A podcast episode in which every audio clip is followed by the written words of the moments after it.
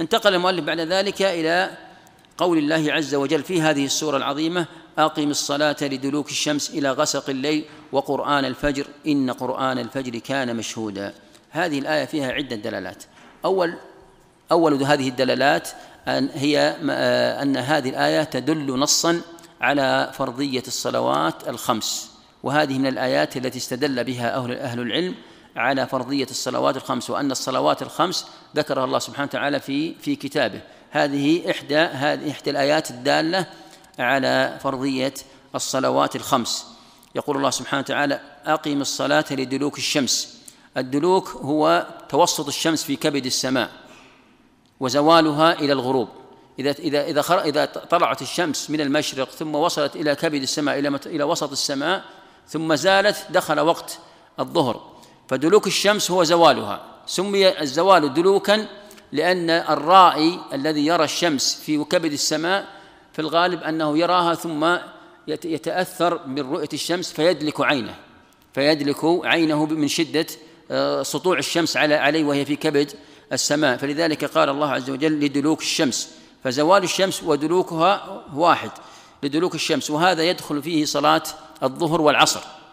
لأن صلاة الظهر تصلى في هذا الوقت وهو دلوك الشمس وزوالها وكذلك صلاة العصر تصلى في بعد زوال الشمس كذلك ويعني ووجود الشمس. ولأن الظهر والعصر آه، يجمعان آه، إلى إلى بعض. قال إلى غسق الليل أي المغرب والعشاء. وغسق الليل ظلمته. ويدخل في ذلك يبدأ بذلك وقت صلاة المغرب وصلاة العشاء. ولأن صلاة المغرب تجمع إلى صلاة العشاء وقد تؤخر أو قد تقدم. قال بعدها وقرآن الفجر. أثنى الله سبحانه وتعالى وأكد على صلاة الفجر وخصها بذكر بالتصريح. لم يصرح لا بالظهر ولا بالمغرب ولا بالعشاء وإنما ولا بالعصر وإنما صرح بالفجر. وقال وقرآن الفجر. وسمى صلاة الفجر قرآنا لكثرة القراءة فيها لأنه يستحب أن تطال أو أن أن يطول أن أن أن يطول أن يطيل أن يطيل المصلي أو الإمام صلاة صلاة الفجر بالقراءة. يعني استحباب لطالب فيها. وأيضا فيها دلالة في قوله تعالى إن قرآن الفجر كان مشهودا أي تشهده الملائكة. يتعاقبون فيكم ملائكة بالليل والنهار. وهو أن تنزل ملائكة النهار وتطلع ملائكة الليل في وقت الفجر. فهذا تأكيد على صلاة الفجر. الشاهد من الآية هذه وهي آية واحدة أنها جمعت صلوات آه، الصلوات الخمس. آه، بعدها يقول المولى آه، يقول هنا المؤلف في قول المولى جل وعلا قال الله عز وجل قل ادعوا الله أو ادعوا الرحمن ايا ما تدعو فله الأسماء الحسنى. ولا تجهر بصلاتك ولا تخافت بها وابتغ بين ذلك سبيلا. قل ادعوا الله أو ادعوا الرحمن. هذا فيه دلالة على أن الله يسمى بأحسن الأسماء وأنه يدعى بأحسن الأسماء. ولأن وإن فإن دعوته باسمه أو بصفة من صفاته فإن ذلك آه، فإن ذلك جائز. آه، وليس المقصود بسياق المؤلف لصدر الآية وإنما المقصود لآخر الآية وهي قوله سبحانه وتعالى ولا تجهر بصلاتك ولا تخافت بها وابتغي بين ذلك سبيلا. أي أن القراءة في الصلاة ينبغي أن للمصلي أن يتوسط في قراءته بمعنى أن لا يرفع صوته بحيث أنه يؤذي من بجانبه ولا يخفض صوته بحيث أنه لا يسمع نفسه. ونجد كثير من المصلين في الصلاة السرية أو في الصلاة الجهرية أو في غيرها تجده يقرأ بقلبه. وهذا من الأخطاء الشائعة سواء من الرجال أو النساء في بيوتهن أو غير ذلك أنه تجد من, من الناس من إذا كبر تكبير الإحرام يكبر بقلبه. ويقرأ الفاتحة بقلبه ويسبح ويأتي بجميع الأذكار دون أن يحرك لسانه وشفتيه وهذا لا صلاة له. هذا لم تنعقد تكبيرة الإحرام. إذا إذا إذا كبر تكبيرة الإحرام في قلبه لم تنعقد الصلاة أصلا. وإذا قرأ الفاتحة بقلبه لم تصح الصلاة أصلا. فلذلك لا بد للمصلي حتى القارئ في غير الصلاة لو قرأ القارئ أخذ المصحف وقرأ في غير الصلاة من غير أن يحرك شفتيه ولسانه فلا قراءة له. وحتى الأذكار لا لا تصح إلا بتحريك اللسان والشفتين.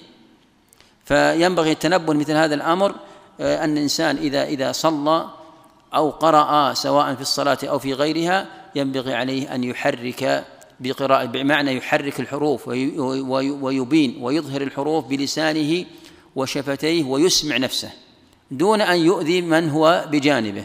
فتجد من المصلين من يقرأ في السرية فيرفع صوته فيؤذي من بجانبه. وهذا لا يجوز.